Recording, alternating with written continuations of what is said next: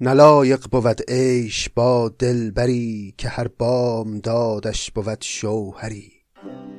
نکویی کن امسال چون ده تو راست که سال دگر دیگری ده خداست.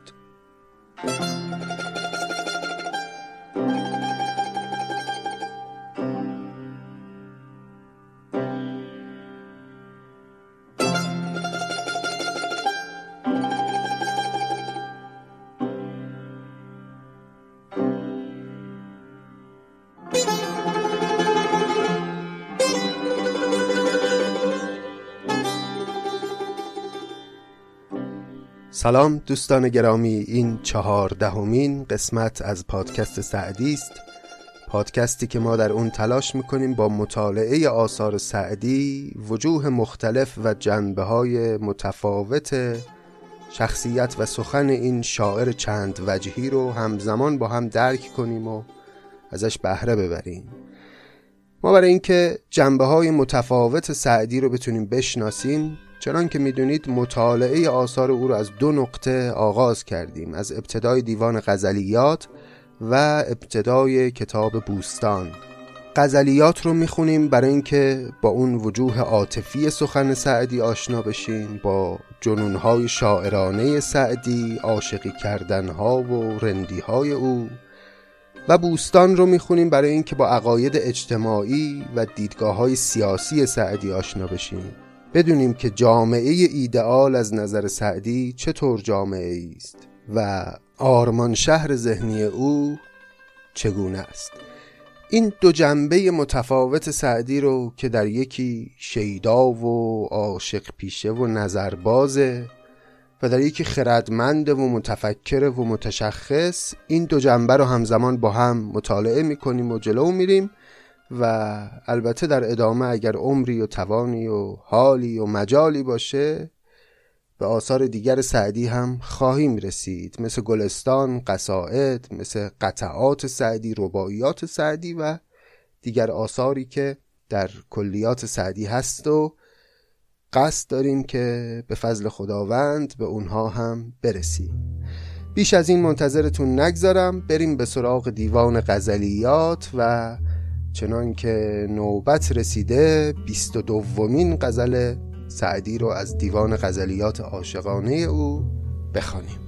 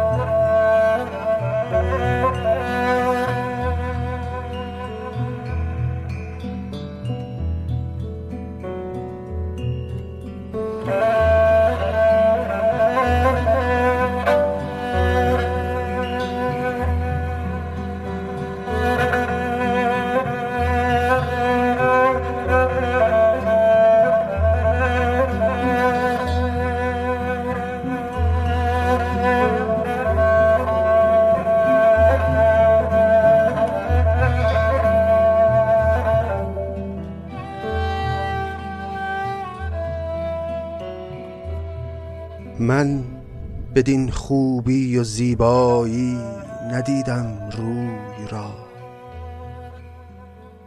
وین دلاویزی و دلبندی نباشد موی را.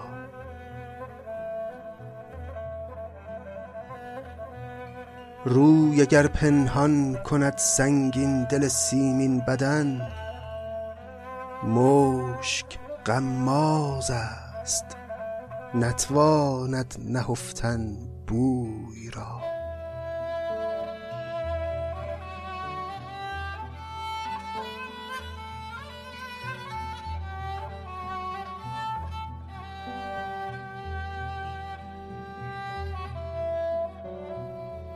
ای موافق صورت و معنی که تا چشم من است از تو زیباتر ندیدم روی و خوشتر خوی را.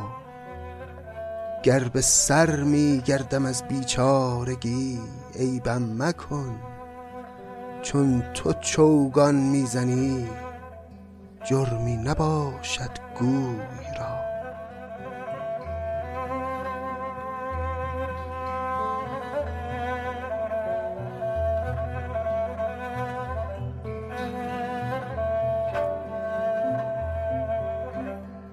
هر کرا وقتی دمی بودست و دردی سوخته است دوست دارد ناله مستان و هایاهوی را. ما ملامت را به جان جوییم در بازار عشق. ما ملامت را به جان جوییم در بازار عشق کنج خلوت پارسایان سلامت جوی را. بوستان را هیچ دیگر در نمی باید به حسن بلکه سروی چون تو می باید کنار جوی را.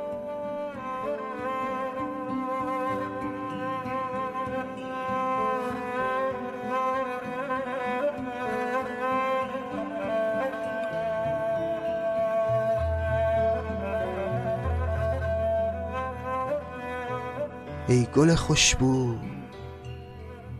ای گل خوشبو اگر صد قرن باز آید بهار.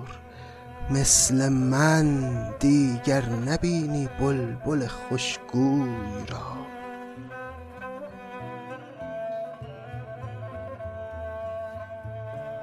ای گل خوشبو اگر صد قرن باز آید بهار مثل من دیگر نبینی بلبل خوشگوی را.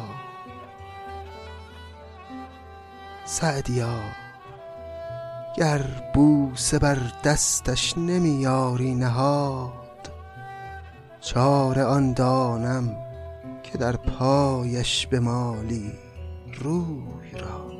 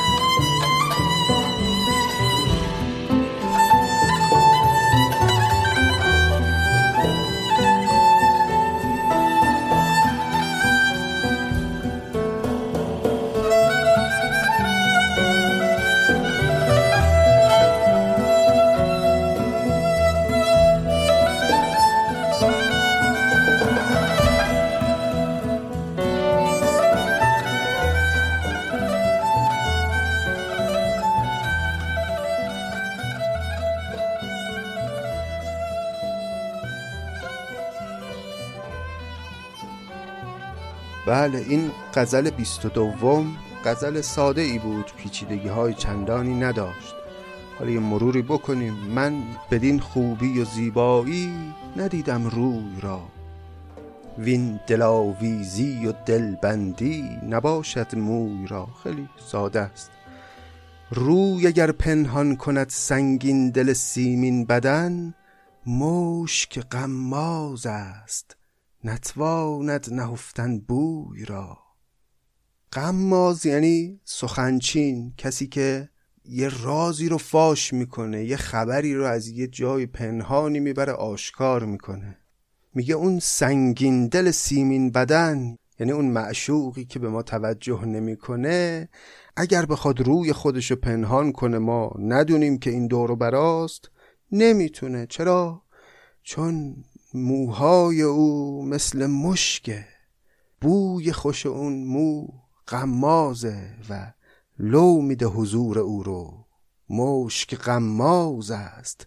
نتواند نهفتن بوی را. بوی خوش رو نمیشه پنهان کرد. و من سعدی کسی هستم که شامم تیز برای یافتن زیبایی.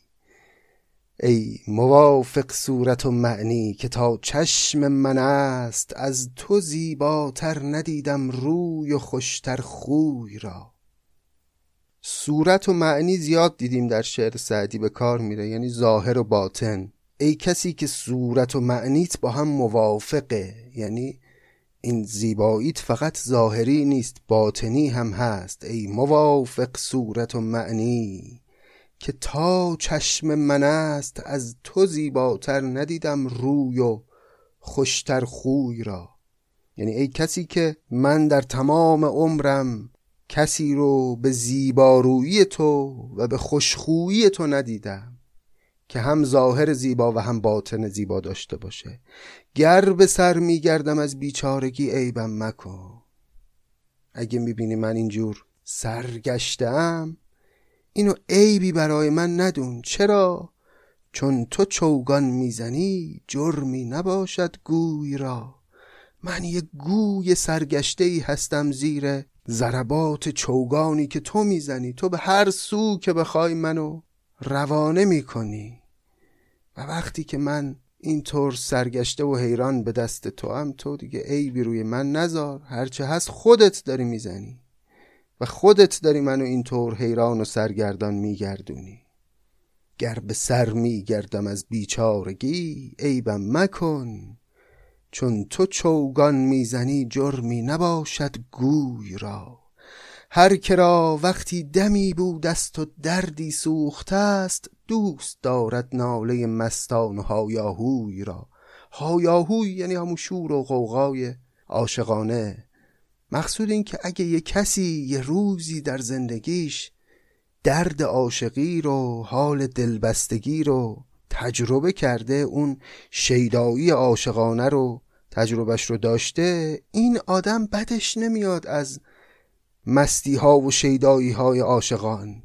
اینا رو نفی نمی‌کنه اینها رو ترد نمی‌کنه ملامت نمی‌کنه. دوست دارد ناله مستان و هایاهوی را. از ناله مستانه عاشقان و اون وجد و شور و شوقشون لذت می‌بره. ما ملامت را به جان جوییم در بازار عشق. کنج خلوت پارسایان سلامت جوی را. بعد در بازار عشق عاشقان رو سرزنش و ملامت می‌کنن. اما ما این ملامت ها رو این رنج های عالم عاشقی رو به جان جوییم. با جان خریداریم. کنج خلوت پارسایان سلامت جوی را. اون پارسایان و زاهدان و پرهیزگاران که خودشون رو از همه چیز این دنیا محروم می‌کنن یک کنج خلوتی رو اختیار می‌کنن. برای اینکه سلامت بمونن یه وقتی به گناه و به دلبستگی آغشته و آلوده نشن ما از اونا نیستیم. کنج خلوت باشه برای همون پارسایان سلامت جو. ما تو خلوت نمیمونیم ما می‌زنیم بیرون میاییم در بازار عشق. در بازار عشق دل میبندیم و ملامتش رو هم تحمل می‌کنیم. ما ملامت را به جان جوییم در بازار عشق. کنج خلوت پارسایان سلامت جوی را. بوستان را هیچ دیگر در نمییابد به حسن بلکه سروی چون تو میباید کنار جوی را. این بوستان این طبیعت هیچی کم نداره از زیبایی. چیز دیگری نمیشه بهش اضافه کرد که از این زیباتر بشه از درخت و گل و سبزه. فقط یه چیزی کم داره اونم قامت مثل سرو توست. که بیا کنار این جوی بیستی و بخرامی در این زیبایی طبیعت و زیبایی طبیعت رو دوچندان کنی.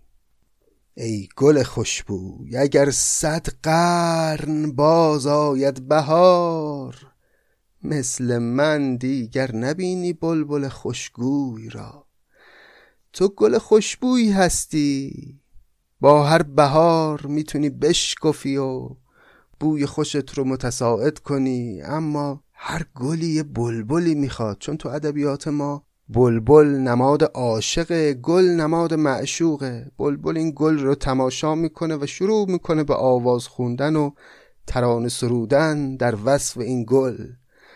حالا سعدی میگه تو گل خوشبویی هستی اما اگه صد قرن هم بهار بیاد و بره بلبلی مثل من دیگه پیدا نخواهی کرد که مثل من زیبایی های تو رو وصف کنه. پس این یک بهاری که الان من هستم و دارم برا تو غزل میگم و تو رو توصیف می‌کنم رو دریاب و بیمهری نکن و ما رو به خودت راه بده. ای گل خوشبو اگر صد قرن باز آید بهار مثل من دیگر نبینی بلبل خوشگوی را. سعدیا گر بوسه بر دستش نمیاری نهاد. چاره آن دانم که در پایش بمالی روی را. اگه به دستش نمی‌ذاره بوسه بزنی روی بر پای او بمال و آرت نیاد و شرمت نیاد از کوچک شدن در آستان عشق. نه این زشتی نیست برای عاشق. به قول خود سعدی در یه غزلی که در قسمتهای قبل خوندیم ما صلاح خیشتن در بینوایی دیده ایم. هر کسی گو مسلحت بینند کار خیش را. ما بعدمون نمیاد از اینکه بینوای عاشقی بشیم ملامت خور عاشقی بشیم روی در پای معشوق بمالیم. تو این آستان خبری از غرور و عزت نفس نیست. هرچه هست تواضع و خاکساری و خشوعه در مقابل محبوب. می‌بینید که همین سعدی که داره این طور تواضع می‌کنه در بیت قبل داشت یه خط نشونی هم برای معشوق می‌کشید. در عین حال میگفتش که حواست باشه مثل من بلبل گیرت نمیاد. ولی بلا فاصله بعد اومد و اینطور خاکساری خودش رو نشون داد سعدیا گر بوسه بر دستش نمیاری نهاد. چاره آن دانم که در پایش به مالی روی را.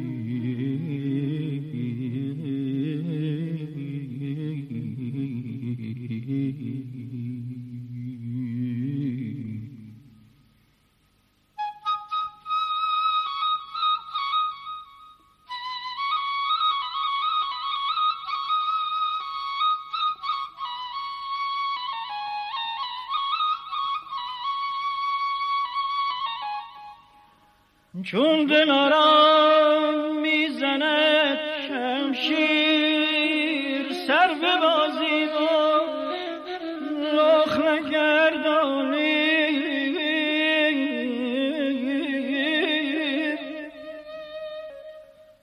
دوستان در هوای صحبت یار زرفشانند و ما سر افشانی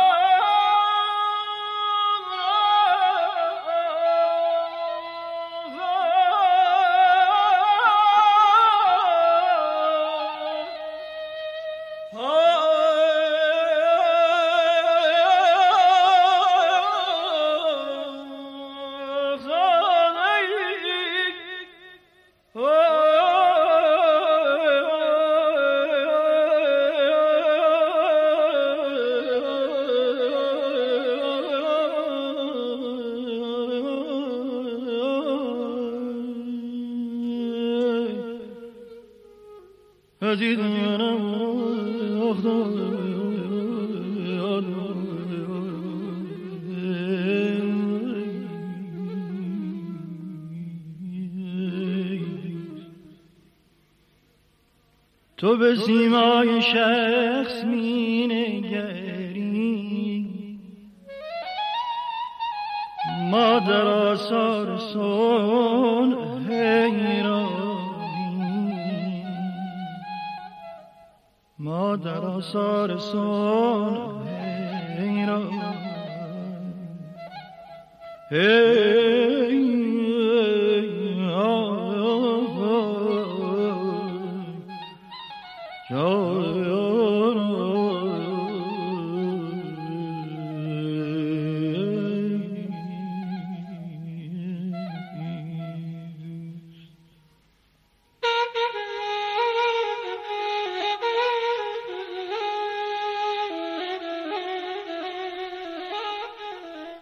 دیگه دوستان بریم سراغ کتاب بوستان و ادامه باب اول بوستان در عدل و تدبیر و رای بابی که سعدی از سیاست میگه و نظرات خودش رو خطاب به حاکمان درباره شیوه های مملکتداری میگه و حکایت های کوتاه کوتاهی رو همینطور پشت سر هم داره میاره.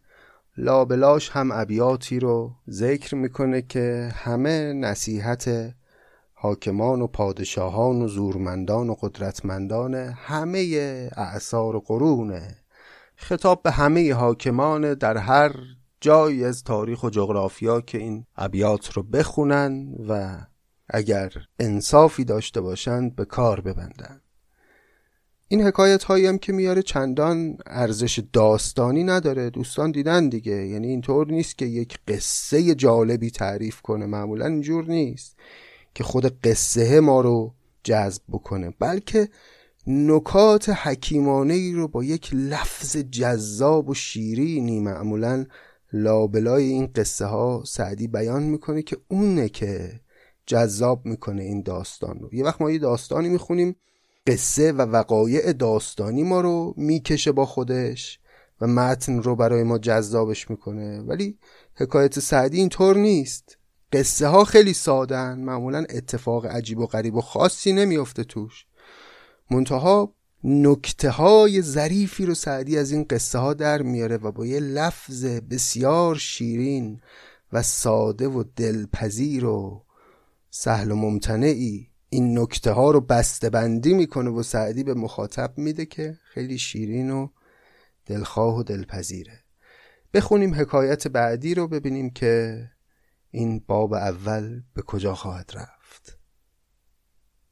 شنیدم که در مصر میری عجل سپه تاخت بر روزگارش عجل جمالش برفت از رخ دلفروز.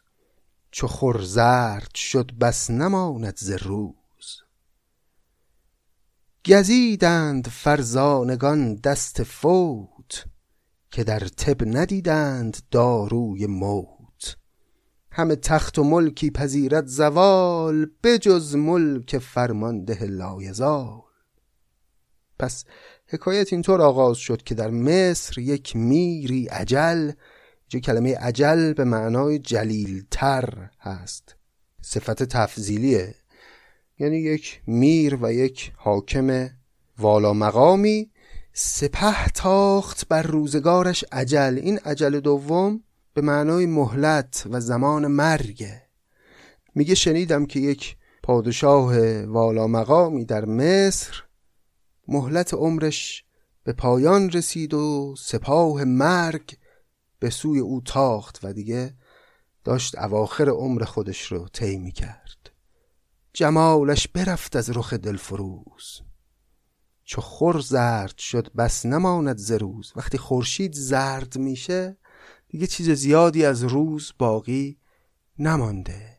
جمال این مرد هم به زردی گرایید و حالش خوب نبود و روزای آخر عمرش بود. گزیدند فرزانگان دست فوت. که در طب ندیدند داروی موت. فوت اینجا به معنای از دست رفتن زمانه. یعنی فرزانگان و حکیمان و پزشکان دستی از روی فوت گزیدند. یعنی حسرت خوردن کاری از دستشون بر نیامد. این دست فوت اصطلاحا به قول ادبا اضافه اقترانیه یعنی دستی از روی فوت. مثل اینکه میگیم دست ادب. یعنی دستی از روی ادب. اینا هم دست فوت رو گزیدند و احساس ناتوانی کردند که در طب ندیدند داروی موت. دوای مرگ رو در علم طب پیدا نکردند. همه تخت و ملکی پذیرت زوال بجز ملک فرمانده لایزال. اینم سخنی است که سعدی خودش در پرانتز میگه. همه تخت ها و ملک ها و پادشاهی ها و دفتر و دستک ها زوال میپذیره به جز ملک فرمانده لایزال یعنی خداوند. چون نزدیک شد روز عمرش به شب شنیدند می گفت در زیر لب که در مصر چون من عزیزی نبود. چو حاصل همین بود چیزی نبود. دیدن که در اون لحظات آخر در اون روزهای آخر داره زیر لب میگه که در مصر چون من عزیزی نبود در تمام مصر هیچ عزیزی مثل من نبود. عزیز مصر می‌دونید که به یه جایگاه خاصی در اون طبقات قدرت در مصر باستان می‌گفتن عزیز مصر. میگه هیچ کدوم از عزیزان مصر به جایگاه و قدرت من نبودن. اما حالا که عمرم تمام شده دارم نگاه می‌کنم چو حاصل همین بود چیزی نبود. اون مقام عزیز مصر بودن هیچی نبود. تمام اون قدرت و شکوه چیز دندانگیری نبود. چرا؟ چون تش رها کردن اون جایگاه و مرگه جهان گرد کردم نخوردم برش. برفتم چو بیچارگان از سرش. جهان رو جمع کردم برای خودم در طول عمر اما برش رو نخوردم. حاصلی از این اموالی که جمع کردم برای خودم بر نداشتم. برفتم چو بیچارگان از سرش در نهایت مثل بیچارگان با دست خالی از کنار یک چنین گنج بزرگی که در طول عمر جمع کردم دارم میرم. پسندیده رایی که بخشید و خرد جهان از پی تن گرد کرد. فقط اون کسی رو می‌تونیم بگیم که جهان رو برای خودش جمع کرد گرد کرد که اون گنج هایی که جمع آوری کرد رو هم بخشید به دیگران هم خودش استفاده کرد. نه اینکه فقط جمع کرد و در نهایت هم مرد و رفت. در این کوش تا با تو ماند مقیم.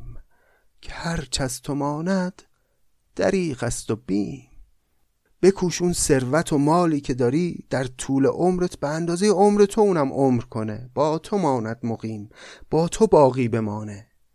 تا وقتی تو هستی اون گنجم باشه یعنی آخر عمرت که می‌رسه همه رو خرج کرده باشی. که هرچ از تو ماند دریغ است و بیم. اگه در نهایت یه چیزی باقی بمونه و تو وقت مرگت فرا برسه دریغ دیگه. جز حسرت چیزی نیست. میگی ببین چقدر زحمت کشیدم این دارایی رو به دست آوردم ولی رها کردم و رفتم. خیلی این موضوع رو سعدی دیدیم دیگه بهش تکیه داره که مال جمع کردن اون وقتی به درد می‌خوره که خرجش بکنی. هم خودت ازش لذت ببری هم به دیگران ببخشی. چون توانگران و ثروتمندان معمولا خیلی بیشتر از نیاز خودشون دارن دیگه. خودشون هر چقدر خرج کنن معمولا تمام نمیشه. به خاطر همین این باقی مانده ثروت رو ازش استفاده می‌کنن برای اینکه ثروت های بیشتری تولید بکنن.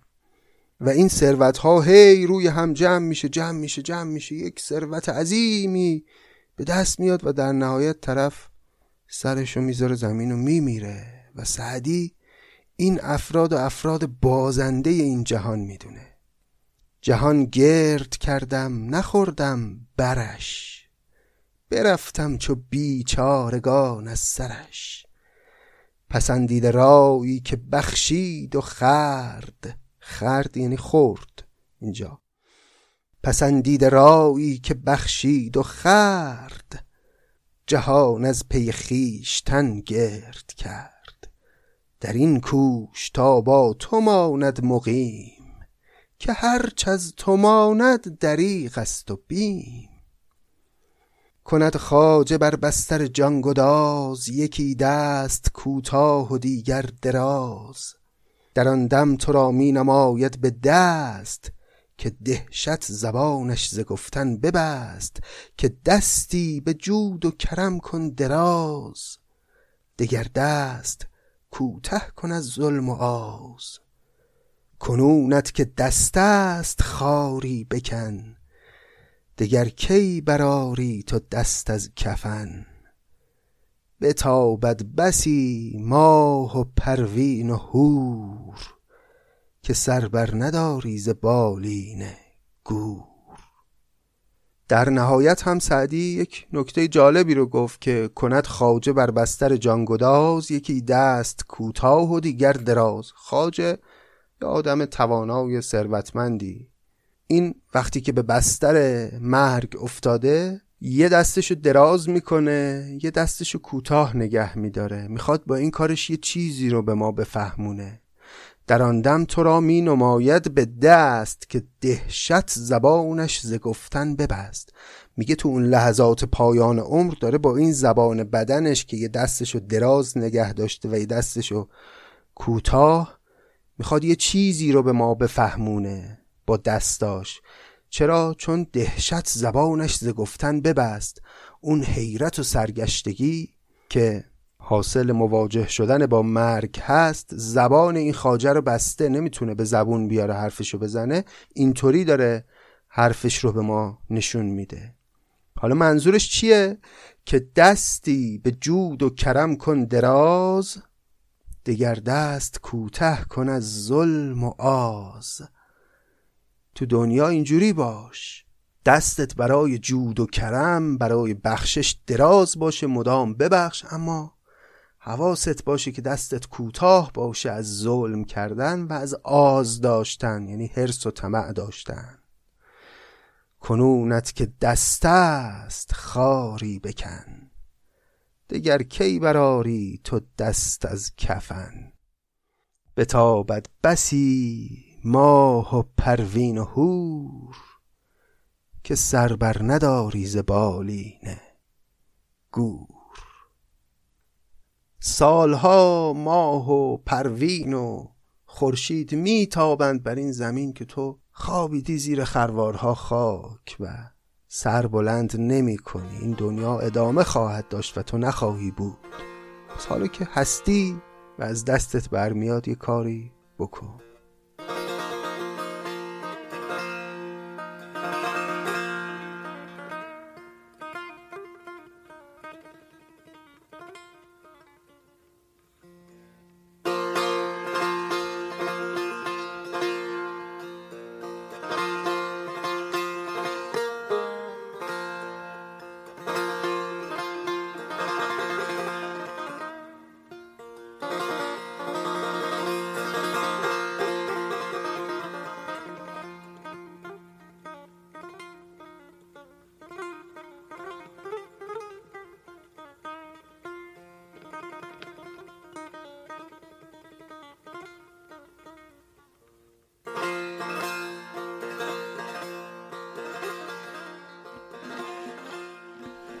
قزل ارسلان قلعه ای سخت داشت که گردن به الوند برمی فراشت نه اندیشه از کس نه حاجت به هیچ جز زلف عروسان رهش پیچ پیچ. چنان نادر افتاده در روزه ای که بر لاجوردی طبق بیزه ای پس این حکایت درباره قزل ارسلانه که می‌دونید یکی از اتابکان معروف آذربایجان تقریبا چند دهه نزدیک صد سال پیش از سعدی میزیست و هم دوره نظامی بود. در خسرو و شیرین هم نظامی از او یاد کرده و در پایان خسرو و شیرین یک حکایت خیلی جالبی از دیداری که نظامی با این قزل ارسلان داشته نقل شده که دوستان می‌تونن تو پادکست نظامی گنجوی در قسمت آخر خسرو و شیرین دقیقا اون حکایت رو بشنون. حالا میگه این قزل ارسلان یه قلعه ای داشت خیلی سخت و محکم که گردن به الوند بر میفراشت خیلی بلند بالا بود و ساکنان اون قلعه اصلا نه ترسی از کسی داشتن به خاطر اینکه هم بسیار محکم بود نفوذ ناپذیر بود راهش هر کسی نمی‌تونست پیدا بکنه. ضمن اینکه یه حسنی که قلعه های این چنینی می‌تونستن داشته باشن اینکه خودشون اونجا مزرعه داشته باشن داخل خودشون و نیازهای غذایی افراد رو هم تأمین بکنن. نه اندیشه از کس نه حاجت به هیچ. به هیچ چیز هم حاجت نداشتند ساکنان اون قلعه. چو زلف عروسان رهش پیچ پیچ راه پیچ پیچ نفوذ ناپذیری داشت. چنان نادر افتاده در روزه ای که بر لاجوردی طبق بیزه ای. میگه انقدر نادر و زیبا و کمیاب در میان یک روزه ای یه طبیعتی یک بهشتی قرار گرفته بود این قلعه مانند اون تخم مرغی که توی یک ظرف لاجوردی قرار می‌گیره چقدر زیباست. این قلعه رو هم اگر از بالا می‌دیدی مثلا با گوگل مپ می‌دیدی یه همچین شکلی داشت. خلاصه. شنیدم که مردی مبارک حضور به نزدیک شاه آمد از راه دور. حقایق شناسی جهان دیده ای هنرمندی آفاق گردیده ای بزرگی زبان آوری کاردان حکیمی سخنگوی بسیاردان. یه همچین فردی از یه راه دوری اومد به دیدار قزل ارسلان. قزل گفت چندین که گردیده ای چون این جای محکم دگر دیده ای؟ بخندید که این قلعه ای خرم است ولیکن نپندارمش محکم است. نه پیش از تو گردن کشان داشتند دمی چند بودند و بگذاشتند. نه بعد از تو شاهان دیگر برند درخت امید تو را برخورند. ز دوران ملک پدر یاد کن دل از بند اندیشه آزاد کن. چنان روزگارش به کنجی نشاند که بر یک پشیزش تصرف نماند. چون نومید ماند از همه چیز و کس امیدش به فضل خدا ماند و بس. پس اینطور جواب داد اون مرد خردمند و هنرمند به قزل ارسلان که بله این قلعت خیلی زیباست اما فکر نمی کنم زیاد جای محکم و قابل اطمینانی باشه. مگه قبل از تو یه گردنکشانی بزرگانی قدرتمندانی در این قلعه سکونت نداشتن؟ حالا کو؟ کجا رفتند؟ دمی چند بودند و بگذاشتند. بعد از تو هم که بازی افراد دیگری میان ساکن این قلعه میشن و از نتیجه تمام گنج هایی که تو در طول عمرت جمع کردی در این قلعه استفاده می‌کنن. نه بعد از تو شاهان دیگر برند درخت امید تو را برخورند. از پدرت یاد کن ز دوران ملک پدر یاد کن دل از بند اندیشه آزاد کن. کو پدرت که اولین عطابک آذربایجان بود و مقتدر بود و مؤسس این سلسله بود چی شد؟ رفت. بر مرد هوشیار دنیا خس است که هر مدتی جای دیگر کس است.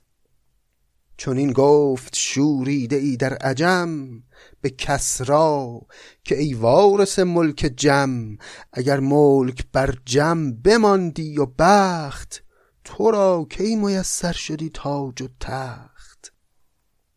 اینم یه حکایت کوتاه دو بیتی که یه نفری اومد به کسرا گفت به کسرا انوشیروان که پادشاه قدرتمند و معروفی از ساسانیان بود بهش گفت ببینم اگر که پادشاهی برای جمشید دائمی بود و بخت هیچ وقت از او روی بر نمیگردوند و زحاک جای او رو نمی گرفت کی این پادشاهی به تو می‌رسید؟ هنوزم همون جمشید بود دیگه اون وقت تو الان باید غاز میچروندی. شاه نمی‌شدی که؟ همین که امروز تو اومدی بر سر کار و قدرت به دست تو افتاده یعنی اینکه این پادشاهی نوبتی است و امروز نوبت توست و فردا این نوبت از تو گرفته میشه و کس دیگری میاد. چون این گفت شوریده ای در عجم به کسرا که ای وارث ملک جم. اگر ملک بر جم بماندی و بخت یعنی اگر ملک و بخت بر جم بماندی میماند بماندی یعنی میماند. تو را کی میسر شدی تاج و تخت؟ یعنی تو را کی میسر می‌شد تاج و تخت؟ اگر گنج قارون به دستاوری نماند مگر آنچه بخشی بری. گنج قارون رو هم به دست بیاری چیزی برات باقی نمیمونه. اون چیزی از گنج خودت رو می‌تونی با خودت پس از مرگ ببری که بخشیدی. اگر گنج قارون به دست آوری نماند مگر آنچه بخشی بری. چو البرسلان جان به جان بخش داد پسر تاج شاهی به سر برنهاد البرسلانم یا همون آلبرسلان او هم از پادشاهان سلجوقی است که میگه وقتی مرد پسرش به جای او بر تخت نشست.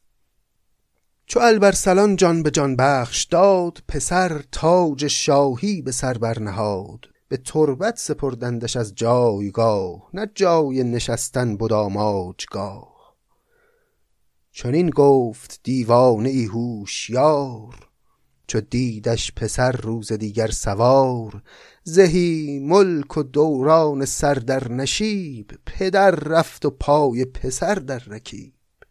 چنین است گردیدن روزگار. سبک سیر و بد عهد و ناپایدار. اینم یه حکایت کوتاهی بود درباره پسر البرسلان که وقتی به جای پدرش نشست یک دیوانه هوشیاری و این دیوانه هوشیارم یه پارادوکس جالبیه که معلوم کسی بوده که خودشو به دیوانگی زده اما هوشیار بوده.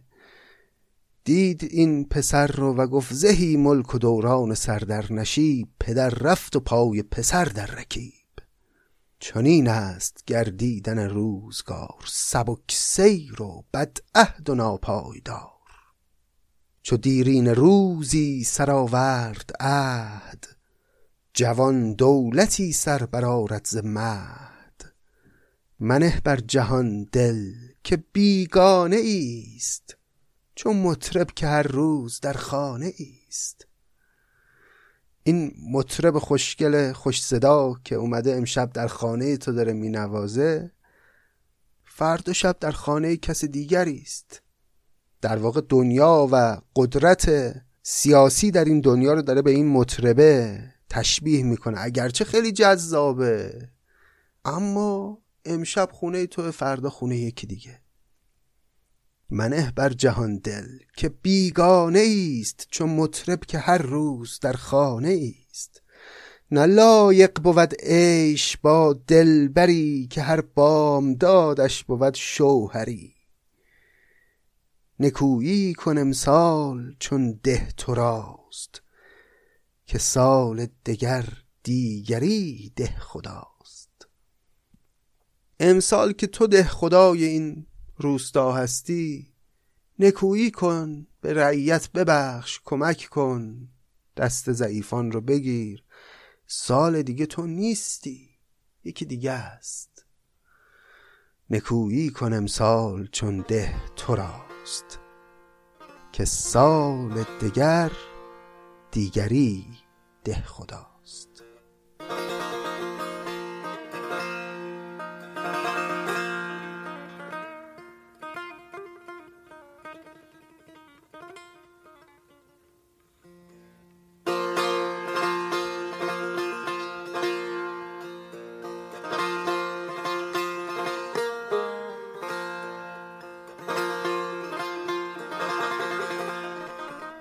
بله خب سه تا حکایت خیلی کوتاه و جمع جور خوندیم در این قسمت.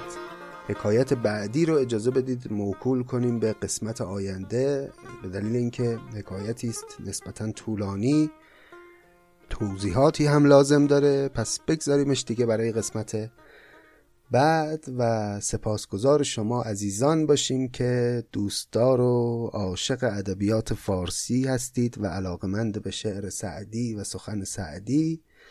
و پادکست سعدی رو تنها نمی‌گذارید. خیلی سپاسگزار از همه شما همه همراهی هاتون همدلی هاتون دوستی هاتون خیلی ممنون میشم اگر پادکست سعدی رو معرفی کنید به دوستانتون و علاقمندان به ادبیات و کسانی که دل در گرو ادبیات فارسی دارند. اگر همراه ما باشند به هر حال همراهی دوستان خودش یک حمایت بزرگ از ما خواهد بود و این کار مستقل فرهنگی که داره انجام میشه و از جایی هم حمایت نمیشه با حضور شما و با همراهی شما می‌تونه رونقی بگیره و می‌تونه جانی بگیره و به حیات خودش ادامه بده. ضمن اینکه دوستان اگر علاقمند هستند که از این کار مستقل حمایت مالی هم بکنن می‌تونن از طریق لینک سایت هامی باش که در توضیحات هست از ما حمایت کنن و بدونن که تک تک حمایت های شما بسیار بسیار برای ما دلگرم کننده و دلخواه و دلپذیر و دوست داشتنی است و خیلی حال خوش به ما خواهد داد و خیلی انرژی بخش خواهد بود برای ما و روحی بخش خواهد بود. برای اینکه این راه رو ادامه بدیم و چراغ پادکست سعدی یه وقتی خاموش نشه. خیلی سپاسگزار از همتون. مراقب خودتون باشید و امیدوارم که روزهای بهتری پیش روی همه ما در آینده باشه. خوب و خوش باشید. خدا نگهدار.